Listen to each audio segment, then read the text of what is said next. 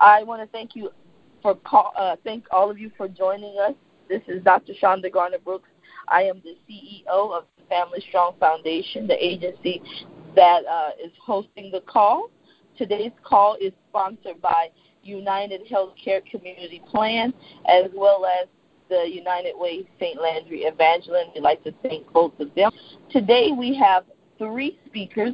Uh, we will be hearing from Faith House dealing with domestic violence. So today's whole call is talking about an increase in domestic violence since the pandemic. We will also have, um, I believe, LaDante Murphy from the St. Landry Parish District Attorney's Office. He is an assistant district attorney. He will be sharing the numbers that we have been seeing reported around the parish. And we also have uh, St. Landry Sexual Assault Center on the call as well. They'll be here to answer any questions. Uh, maybe you're in an abusive relationship and now is the time you decided to get out. We've got folks on the line can, who can help you. Right now, what I'd like to do is I'd like to introduce our guest speaker. Our guest speaker today, our first one is Miss Marie Guidry. She is from the Faith House. Marie Guidry received her education from McNeese State University in Lake Charles. She was featured in Who's Who for several years during her college courses and was a member of Phi Theta Kappa Society. Ms. Guidry completed her internship with a domestic violence shelter before graduating with her degree in psychology. She spent 10 years working in social services at the Coushatta Native Reservation in Elton, spearheading programs for children, adults, and elderly tribal members. She also counseled adult members struggling with issues related to alcohol, drug abuse, and domestic violence. Ms. Guidry has been a domestic violence advocate for Faith House since 2013, working with survivors of domestic violence in both St. Landry and Evangeline parishes. Her work with survivors includes danger assessment, safety training, and all phases of restraining order procurement. Ms. Guidry also works closely with the judicial system on behalf of domestic violence victims and educates the community through various projects, presentations, trainings, and now conference calls. We welcome Ms. Marie Guidry from the Faith House. Thank you very much. You'll have to dial star six, Ms. Guidry, to unmute yourself. Okay, you- thank you so much. Thank you, uh, Dr. Brooks and Family Strong Foundation, for facilitating this teleconference presentation today and inviting me to represent Faith House by participating. I really appreciate it. Um, I would also like to thank everyone taking part by phone. I've been asked by Dr. Brooks to speak to you today about domestic violence and more specifically what it is, how to help, and finally the services that Faith House provides to survivors of domestic violence. Before I begin, I'd like to first clarify that up to 97% of batterers are male. So um, if I use the pronoun he during the presentation, it will be for the purpose of time, but I am aware that there's a small percentage of domestic violence episodes that are perpetrated by women. I will address the uprise in domestic violence uh, since the quarantine at the end. Um, and and leave the rest to um, to those that are that are have more of the statistics, um, such as the DA. So, with that in mind, let me begin with the definition of what domestic violence is. Domestic violence is using power and control over another human being and gaining that control, even if it takes threats and violence to do so. So I'd like to repeat that to you. Domestic violence is using power and control over another human being and gaining that control even if it takes threats and violence to do so. So, how do you know if you or someone you know is in a domestic violence situation? You can start by asking yourself some basic questions. Does your partner embarrass you in front of others with put downs? Does he continue his behavior even if you have asked him to stop? Does he control what you do, who you see or talk to, or where you go? Does your partner stop you from seeing family members or friends? Or does he make it so difficult that you choose not to be around your loved ones in order to keep the peace? Does he control the money that comes into the home? For instance, does he take money for his own purposes, such as purchasing high ticket items or perhaps drugs or alcohol with money that's been set aside for bills or groceries? Does he take your Social Security check? Or does he refuse to give you money? And when he does give money, does he keep tabs on all the money you spend, expecting receipts? Does your partner refuse to work, putting the burden, burden of finances completely on your shoulders? Does he make all important decisions? Does he act in ways that scare you? Does he act like the abuse is no big deal? Does he deny the abuse or act like it's all in your mind? Does he act like the abuse is your fault? Has he destroyed your property? For example, does he break your phone so you cannot call for help? Are you being intimidated and threatened with guns, knives, or other weapons? Does your partner threaten to commit suicide if you leave? Does he become so jealous if you talk to other men or even other friends that he flies into a rage? Does he make you choose between him and other people? Are you being slapped, shoved, hit, or choked? Does he tell you, if I can't have you, no one will? Has he forced you to drop charges once you have finally decided to take legal action? Does he threaten to kill you?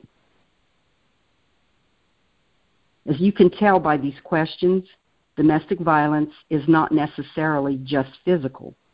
In fact, that's one of the many myths surrounding domestic violence that it is only physical, when in fact it also encompasses verbal abuse, economic abuse, extreme jealousy, and isolation.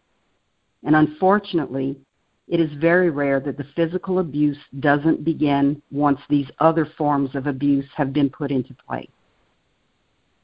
However, with that being said, a woman can be verbally abused throughout her relationship and think that it's not domestic violence because her partner has never become physically violent.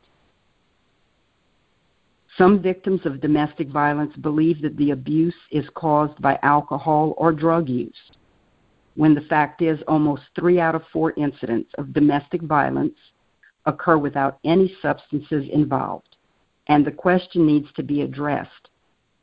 Why don't all alcoholics and drug users abuse their significant other? Domestic violence is equal opportunity. It occurs in all socioeconomic tiers of society and within all racial backgrounds. You can be a victim of domestic violence whether you are rich or poor, whether you are college educated or have limited education, whether you are black or white. And the abusers also run the gamut from unemployed drug dealers to Supreme Court justices and everything in between.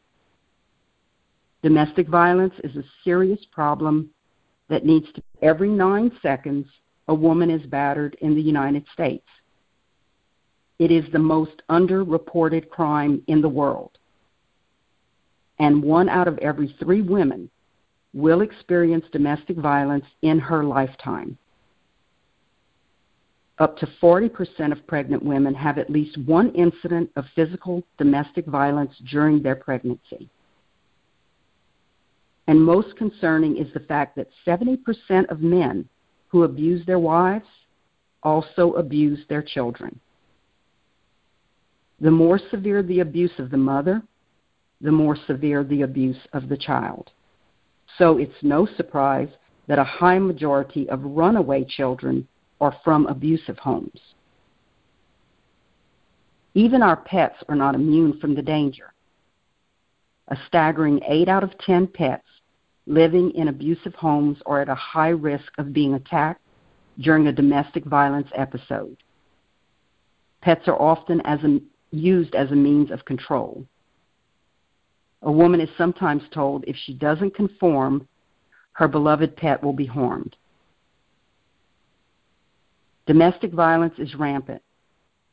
It is a problem throughout the world, throughout our country, and in our own state.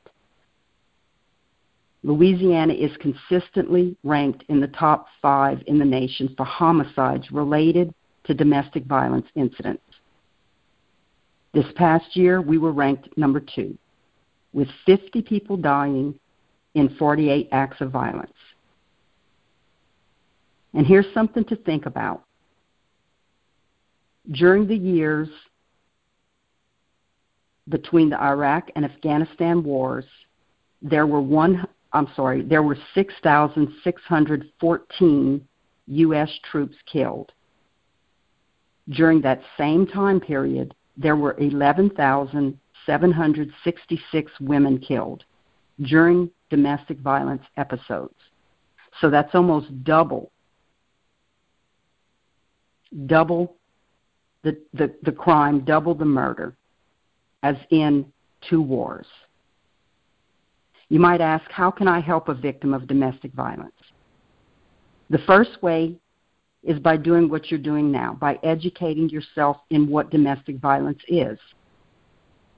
Also important is by answering the one question asked most often by well meaning but mostly in misinformed people.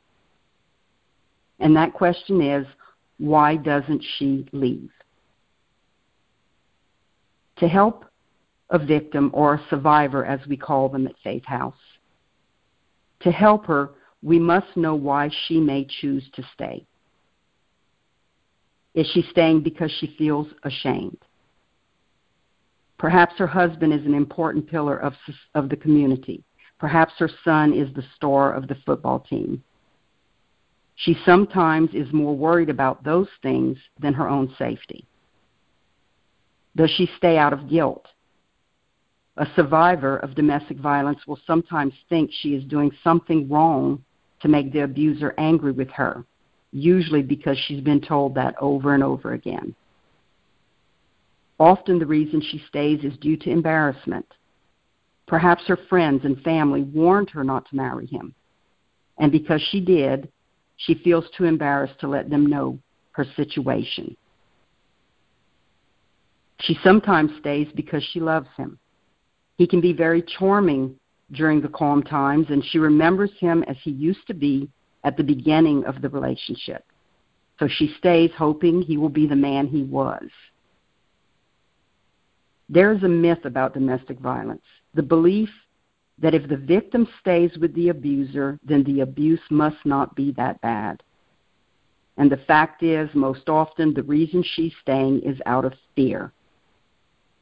A survivor of domestic violence knows her abuser better than anyone else. So she knows that he may carry out threats he has made to her if she leaves. She knows that leaving can make the situation much, much worse. And at the very least, the chances of him beginning to stalk her once she leaves is extremely high. Now, because of time limitations, I won't get into the specifics of stalking, but suffice it to say that seven out of ten women are stalked by their ex husbands or ex boyfriends, and stalking is one of the red flags when we look at the incidence of domestic violence homicide. So, besides educating ourselves and being aware of why she stays, there are some other steps we can take to help a survivor of domestic violence. If you know someone who is being abused, let her know you're there for her. Don't give her advice because, as we already know, she knows her abuser better than anyone else. Don't pressure her to take action because this can sometimes have the opposite effect and it paralyzes her into staying. She's used to her abuser telling her what to do. She has no control. And if you take the risk of telling her to leave, then you're also taking the risk of sounding controlling like the abuser. Ask her what you can do to help. This will help her to start making decisions for herself. Give her the number to a domestic violence program so she has it when she's ready to talk or take action. Please don't assume her family or some other friend will help her because she is sometimes estranged from family and friends who have grown so tired of her staying with the abuser. Listen to her. Sometimes a survivor just needs to know that someone is listening without judgment. She wants to be heard. Importantly, tell her if you think she is in danger. Because victims of domestic violence are sometimes too close to the danger that they're in and they can't see it for themselves. Let those around you know by your words and your actions that you will not tolerate domestic violence in any form in your home or in your community. Support domestic violence programs in your community because they are often the only place survivors can turn to. And finally, you can help a survivor by saying two things. First, tell her this is not your fault. She's been told over and over again by her abuser that she caused him to lose his temper. So the blame has been set squarely on her shoulders, and a part of her has come to believe this. So it can be very empowering for her to hear that it is not her fault. The second thing you can tell her, I believe you. Often she has covered up for the abuser. She's told stories to cover up her bruises. She's been told by the abuser that no one will believe her because many times he's shown a different side of his personality to everyone else. So when she finally speaks her truth, it's so important that she knows she's believed.